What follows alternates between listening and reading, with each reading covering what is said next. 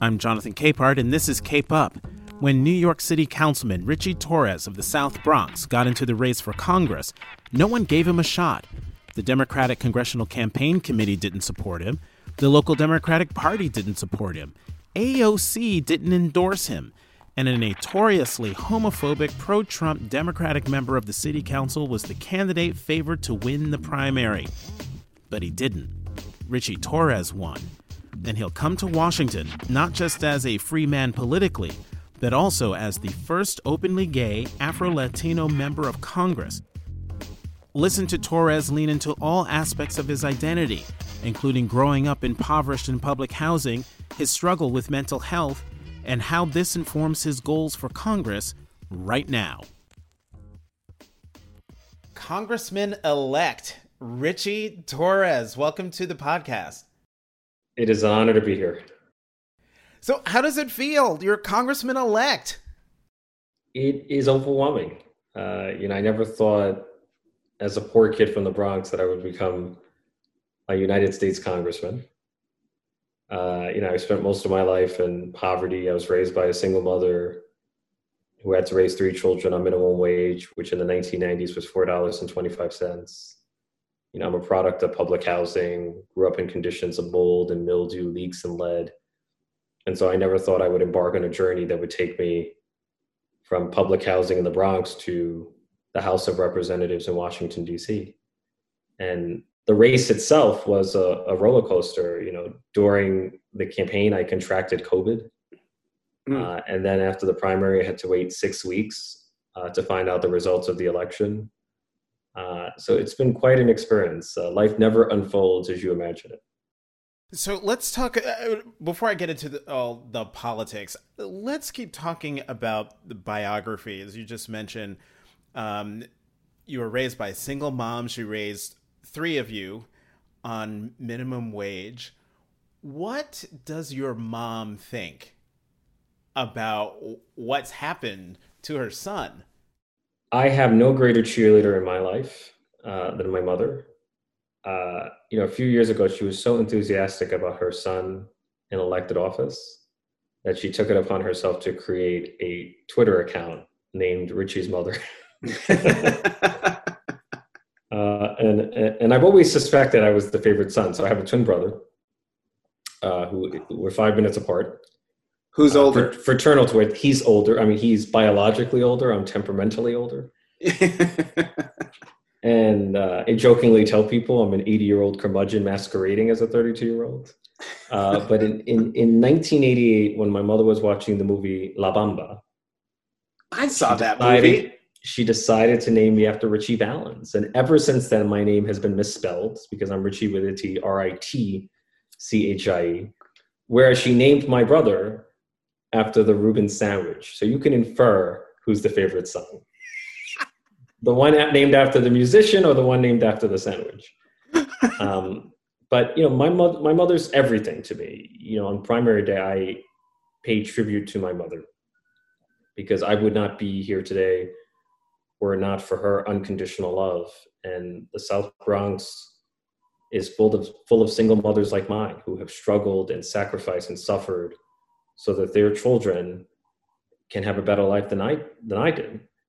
And uh, you know most of our essential workers most of the heads of our households are, are women of color like my mother. And so every day i wake up asking myself a simple question am i doing right by the woman of color of the south bronx? Am i doing right by the essential workers and the powerful mothers of the south bronx? That that's the guiding question of my my political career um more bi- more biography because I think for a lot of people this is their this podcast this episode is their introduction to you.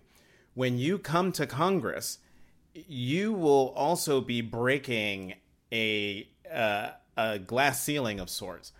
You will be the first Afro uh, sorry, first openly gay Afro Latino member of Congress. And I emphasize Afro Latino because that is how you identify and you insist, rightly so, insist on on being identified that way. Why? I insist on embracing the full intersectionality of who I am.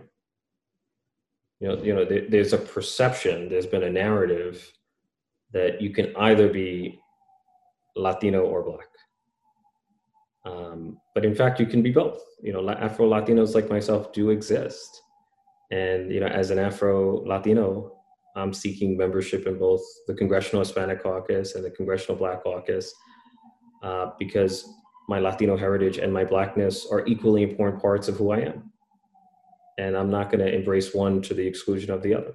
I'm not going to confine myself to an arbitrary binary imposed on me by society. Uh, I insist on embracing the full diversity and intersectionality of who I am. And what about being openly gay? And I bring that up because the person, one of the people you ran against in the primary, uh, Ruben Diaz Sr., who for, I knew him from when I was in New York at the New York Daily News, and he was a uh, an abysmal figure then. Uh, but he is an outright homophobe.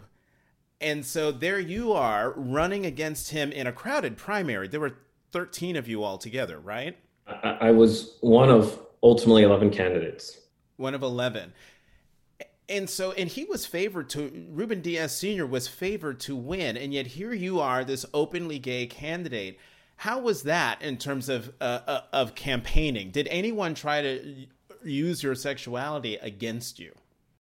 You know, I ran. I won a race that I was widely expected to, to lose. I was one of 11 candidates. It was the most fiercely contested congressional primary in New York City. And even though the South Bronx is said to be the most Democratic district in America, uh, Ruben Diaz Sr., who is essentially a Trump Republican masquerading as a Democrat, um, was said to be the frontrunner. You know, he had name recognition among more than 80% of the voters in the district. He once represented the Senate district that had the largest overlap with the congressional. He has the same exact name as his son, who's the most popular elected official in the Bronx and he has an irreducible base of evangelical support, which people thought would serve him well in a crowded, complicated, chaotic race. And so there was a real risk that the worst homophobe in New York State politics could win the bluest district in America. And it's worth noting that he's a supporter uh, of Donald Trump. And, you know, I felt that this was a change moment and, and that I was a change candidate and that people would see in me a new generation of leadership. And so not only did we win the race, but we defeated Diaz Sr. so decisively that we sent him into retirement, uh, which is exactly where he belongs. So for me, the triumph of an openly LGBTQ candidate over the leading homophobe in New York State politics is a powerful testament to how far we've come as a society and who would have thought that the first openly LGBTQ member of the New York City congressional delegation would come not from the village or from Hell's Kitchen or from Chelsea, but from the South Bronx. From the South Bronx. Like that to me is a distinctive kind of breakthrough uh, in LGBTQ representation. You know that is true, and it didn't occur to me until you you mentioned it. Um, you know, we should also tell people that you didn't just sort of spring forth from out of nowhere to become congressman elect from New York's 15th congressional district. You were also a, a two two term, you're only allowed to serve two terms, but in the New York City Council, you're chair of the Oversight and Investigations Committee. So you this run for Congress was not your first time running for elective office. Correct. I first ran for elected office uh, back in 2013.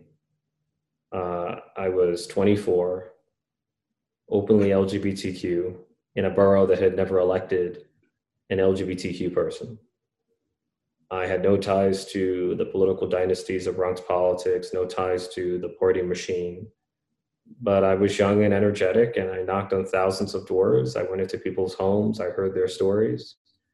I remember one voter telling me in the 40 years I've been living in the South Bronx, I've never had a candidate for public office or public official knock on my door. Hmm. And it was interactions like those that led me to win my first campaign on the strength of door to door, face to face campaigning. Uh, but seven years before then, I was at the lowest point in my life. I had dropped out of college. I found myself struggling with depression and abusing substances. I even lost my best friend to an opioid overdose. I was struggling to come to terms with my sexuality. There were moments when I thought of taking my own life because I felt as if the world around me had collapsed. And then seven years later, I became the youngest elected official in the largest city in America. And today I'm about to become the United States congressman for the only home I've ever known, the South Bronx. So for me, you know, my story is the story of the Bronx. It's a story of struggle, but it's also one of overcoming. Where you, just mentioned um, that you hit the lowest point um, of your life, and yet here you are uh, about to join the United States House of Representatives.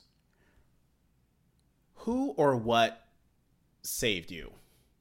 Who pull, who who pulled you out of the tailspin that you were in?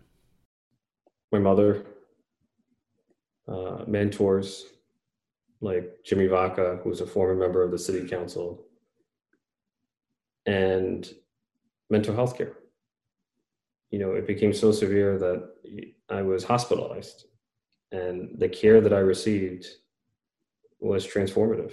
Like, I am a product of the transformative power of mental health care. You know, I feel no shame in admitting that I struggle with depression. I feel no shame in admitting that I take an antidepressant every day that enables me to function both as a person and as a professional and it's been so transformative in my life that you know i won a fiercely contested council race. I've served with distinction in the city council for seven years. And and then i just won the most fiercely contested congressional primary in new york city. Uh, so i'm living proof that psychiatry can have a profound impact in improving people's lives.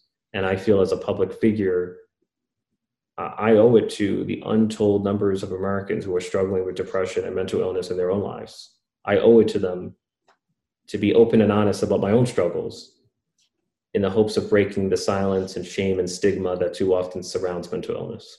You know, I mean, you you just in that last uh, answer, you are such an such an inspiration. When and I've heard you tell this um, part of your story before in in other interviews. What's been the reaction? Have people heard your interviews and come up to you and shared their stories? I think I, I have a wide range of identities and lived experiences in, in which people could see themselves and their own struggles. Uh, the, the, struggle that resonates the most profoundly with people is my struggle with mental illness, um, mm. because everyone has either had mental illness in their own lives or knows someone who has.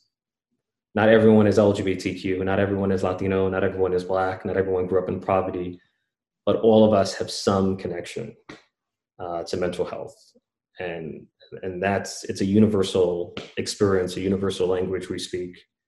And and it's been refreshing and liberating for people to hear a public official be so open and honest about it um, and and and actively break the stigma that that has really kept people from being uh, from fully coming to terms with their with their their struggles with mental illness now you mentioned um, we're going to get into the get into the politics now because this is something I find fascinating. You mentioned a moment ago how you, um, when you decided to run for public office, you didn't have any political connections. You didn't have any any political ties. This was when you ran for city council, right?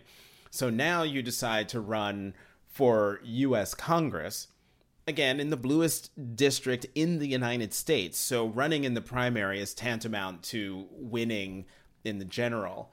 Um, you, when you decided to run, you not only did not get the backing of the DCCC, the Democratic Congressional Campaign Committee, correct? No support. No support from them. No, no support from the DCCC or the local Democratic Party. Okay. On the other side, Congresswoman Alexandria Ocasio Cortez, who is the the symbol and the poster child for the left wing of the Democratic Party, the progressive wing of the Democratic Party. Who did she endorse in that race? Uh, she endorsed the Samelys Lopez, who was endorsed by Bernie Sanders and uh, the Democratic Socialists of America. And so and the, the point of my bringing Party. right, and so the point, my point of bringing that up is not you. So yes, I, I, I took note. right. So, but I'm bringing up these two bookends because, to my mind, you're going to Washington as a free man. So, do you view yourself as the ultimate swing vote in a chamber that will have a narrower Democratic majority than the previous session of Congress? I'm not aiming to be a swing vote, but I am fiercely protective of my own independence. Like I'm going to do what I believe is right for my values and for my district. But it's true that I won my race independently of the Democratic Party, the Working Families Party, the Democratic Socialists of America, Congresswoman Ocasio Cortez, and Senator Bernie Sanders. You know, I, I won my race on the strength of my own grassroots operation in the Bronx. So I do have a mandate to govern independently and to carve out my own brand of progressive governance. And so, one of the first things you're going to have to do as a member of Congress is vote for the leadership team and vote for Speaker. Uh, speaker Nancy Pelosi has made it clear she's gonna she's gonna run for Speaker again. Can she count on your vote? She can count on my vote. I, and that was fast and unequivocal. Why? That's the easiest decision. That's the easiest decision. Yes. So you have no, and I'm asking this question. I think she she has been an extraordinarily effective speaker when it comes to. I mean, think particularly during first. I think she's been an effective counterbalance to the Trump administration. Um, she has led a ideologically diverse, unwieldy caucus with strong personalities, and she's managed to rein in those personalities effectively. And during the Obama administration, uh, you know, she was the, she was one of the driving forces behind the passage of the Affordable Care Act, the stimulus package, financial reform. Um, you know, she has a proven ability to pass sweeping legislation uh, in in in moments of crisis. Mm-hmm. Uh, so I, I, consider to be one of the finest legislative leaders in the history of the country, and and she has a reputation for outworking everyone.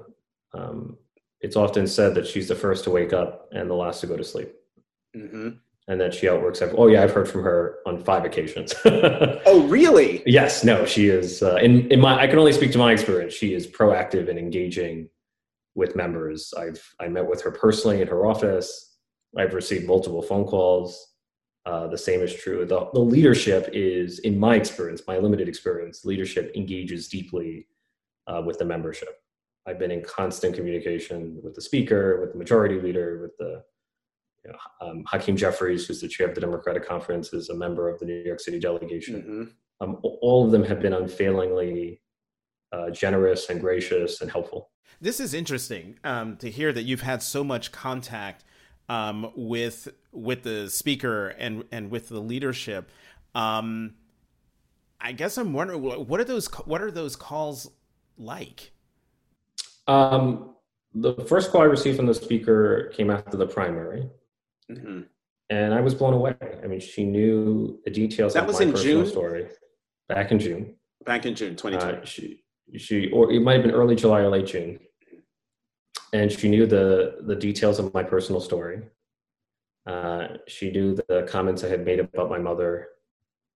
Uh, she knew the circumstances of the race and, and thanked me for preventing Ruben Diaz Sr. from becoming a member of the Democratic Conference. Uh, and, and, then she spent 30 minutes going into the minutia of the CARES Act, the HEROES Act, and explaining the relevance it has for my district. Um, she has a razor sharp mind.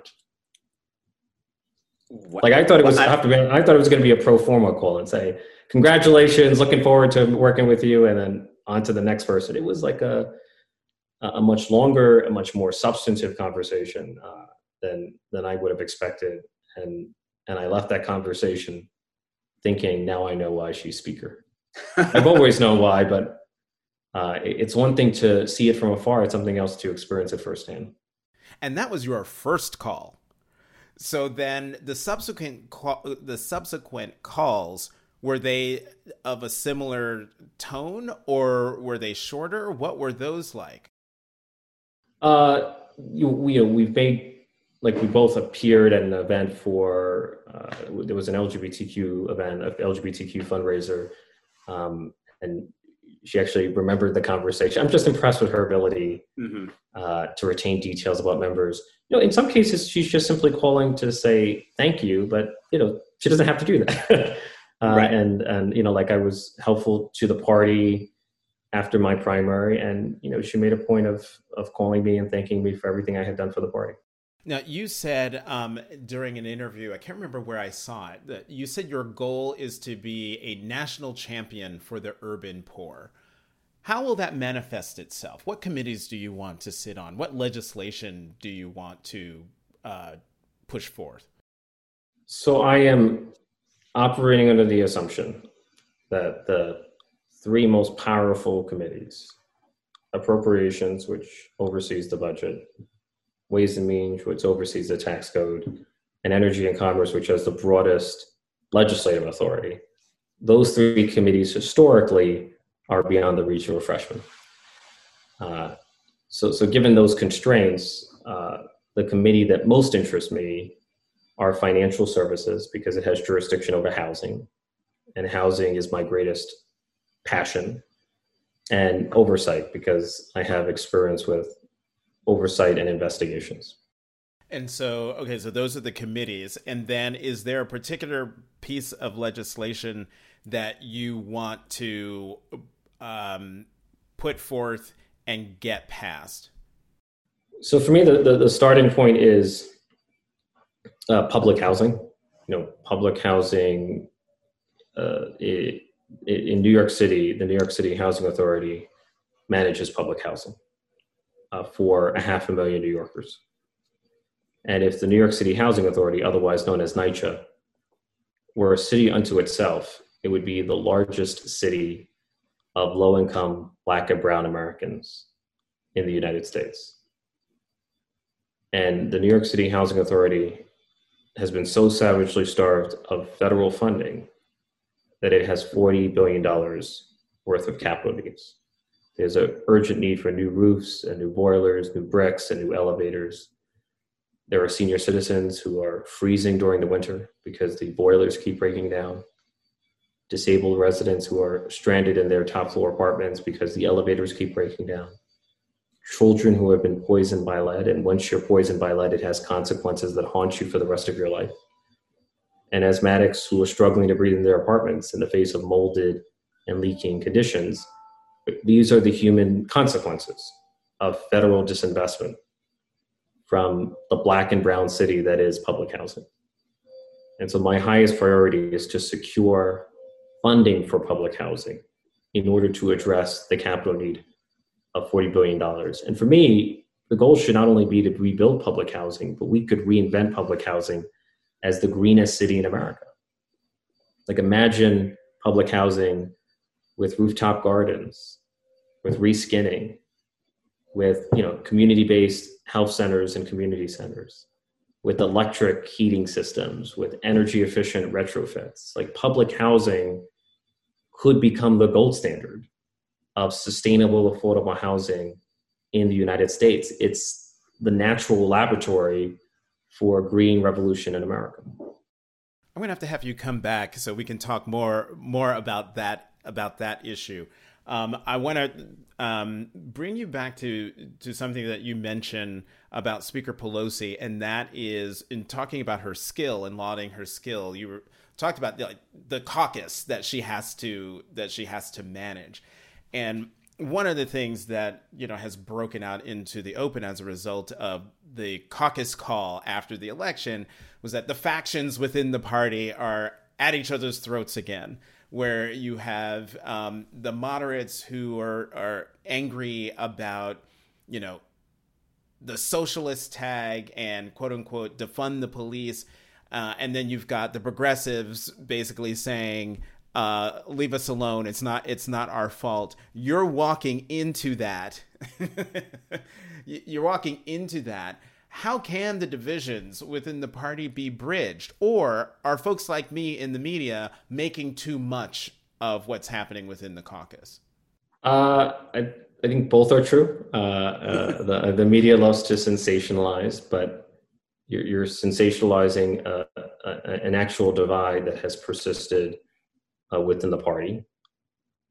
You know, I, I find the debate nauseating because the the the outcome of the 2020 election has become something of a Rorschach test. You know, one's interpretation of the election results is often a reflection of one's own ideological narrative. So the the moderates see the election results as a rejection of leftism, and the leftists see the election results as a vindication of leftism. And you know, we're simply rehashing the same debate that has been unfolding in the party uh, for the last two years. Uh, am I confident that the party could be perfectly unified? No, because there are profound differences not only in ideology but in governing approach. But but the speaker has been extraordinarily effective at managing those differences in an unwieldy, ideologically heterogeneous caucus, uh, and that's no easy task, and it's often a thankless task. Um, speaking of what, one of the animating issues within within the caucus, if not in this particular election, just overall is an economic message that resonates with with all voters. How can Democrats develop an affirmative economic message that resonates? Look, I, I prefer to focus on bread and butter issues that bring people together. I think I found it striking that Florida voted for a $15 minimum wage but then voted for Donald Trump, who opposes a $15 minimum wage, which tells me that the Democratic platform is far more popular than our branding and messaging. Hmm. Uh, so I'm in favor of focusing like a laser on economic issues. You know, one issue that, that matters to me enormously is is is the need to end child poverty. Like you, your zip code should never be a barrier to how far you can go and how high you can rise in America, right? The present structure of the child tax credit is so regressive that it excludes a third of American families, the poorest families. And in a place like the South Bronx, two thirds of American families are excluded from the full hmm. credit of the child tax credit. So if we were to extend the child tax credit to the poorest families, we would cut child poverty by 40% in the span of a single year. In one year. In one year. You can cut child poverty by. Okay. So, you know, there are seemingly incremental, quote unquote, incremental policies that can have a transformative impact in breaking the cycle of child poverty and putting pockets and putting money in the pockets of working people and American families whose spending is going to have the greatest impact in stimulating the economy. So, so I would focus on expanding the earned income tax credit, the child tax credit, housing pay, unemployment insurance, put more people back to work, and put money in the pockets of struggling families so that we can we can stimulate our economy. So, uh, correct me if I'm wrong. That that's something that could be taken up by Ways and Means. Is that a Ways and Means committee thing? Child tax credit is Ways and Means. Yeah uh, I'm just gonna give you some unsolicited advice. Maybe you should try to go for for ways and means. No harm in asking. Uh, right? You've asked. Well, well, you look. You can. Your your your influence is not limited to your committee, right? You're free to introduce whatever bill you want. You're free to in, in, advocate for whatever priorities that matter to you. Uh, so I I I have a broad conception of power that extends beyond committee assignments. Um, since you brought up Florida, let me get you get your thoughts on one of the vexing things that come out of Florida is not only that they the state went for for President Trump, but for a lot of folks, the Latino vote and the president's um, the president's the attraction of President Trump for Latino voters. Is it solely Cuban Americans, uh, traditionally Republican, sticking with the president? Is it um, Venezuelans who hear the socialism moniker and rejected the Democrat? Um, down in Texas on the Rio Grande, it, it, President Trump got a larger share of the Latino vote than he did in 2016. Some of that is related to, according to the reporting, to immig- to immigration. And so a lot of folks, particularly journalists, are scratching our heads like, how's that possible given President Trump's four years of beating up on on the Latinx community? How is that possible? What's your view of why the president was able to do better with the Latino the Latino electorate? one of the most important lessons learned from 2020 is never take voters for granted. You know, no voting bloc is a monolith, uh, and the Latino vote is no exception. You know, having said that, the, the, the Latinos in South Florida represent an infinitesimal share of the Latino vote nationwide. And if you view it nationally, there was a resounding rejection of Donald Trump among Latino voters. My understanding is Latino voters were the second largest voting bloc in the 2020 election cycle and overwhelmingly voted for Joe Biden over Donald Trump. So I think it's misleading uh, to to confine the analysis to particular areas like South Florida. If you look at it nationally, uh, the Latino vote went overwhelmingly for Biden.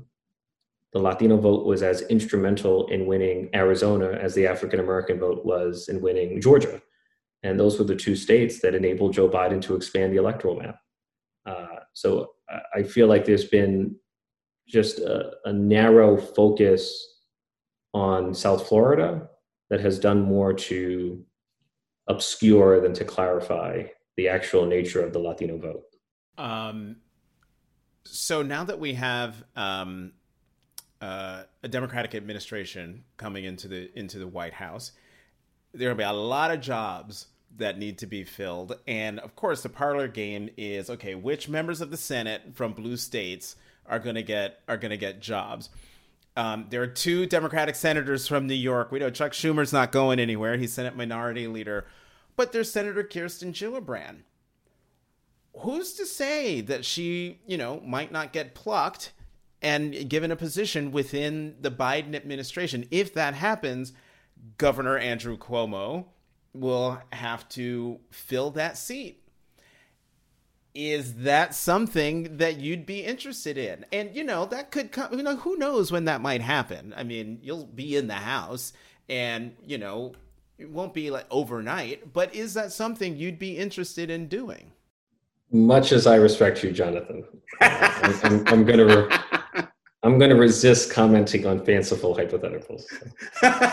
Uh, but it's it's it's it's no state secret that I have uh, a great respect for the governor, and and we've had a good working relationship. I had to try. I really had to try. But I'm gonna. But I'm I'm look. I'm grateful to be. I'm I'm about to represent what I consider to be the greatest congressional district in America.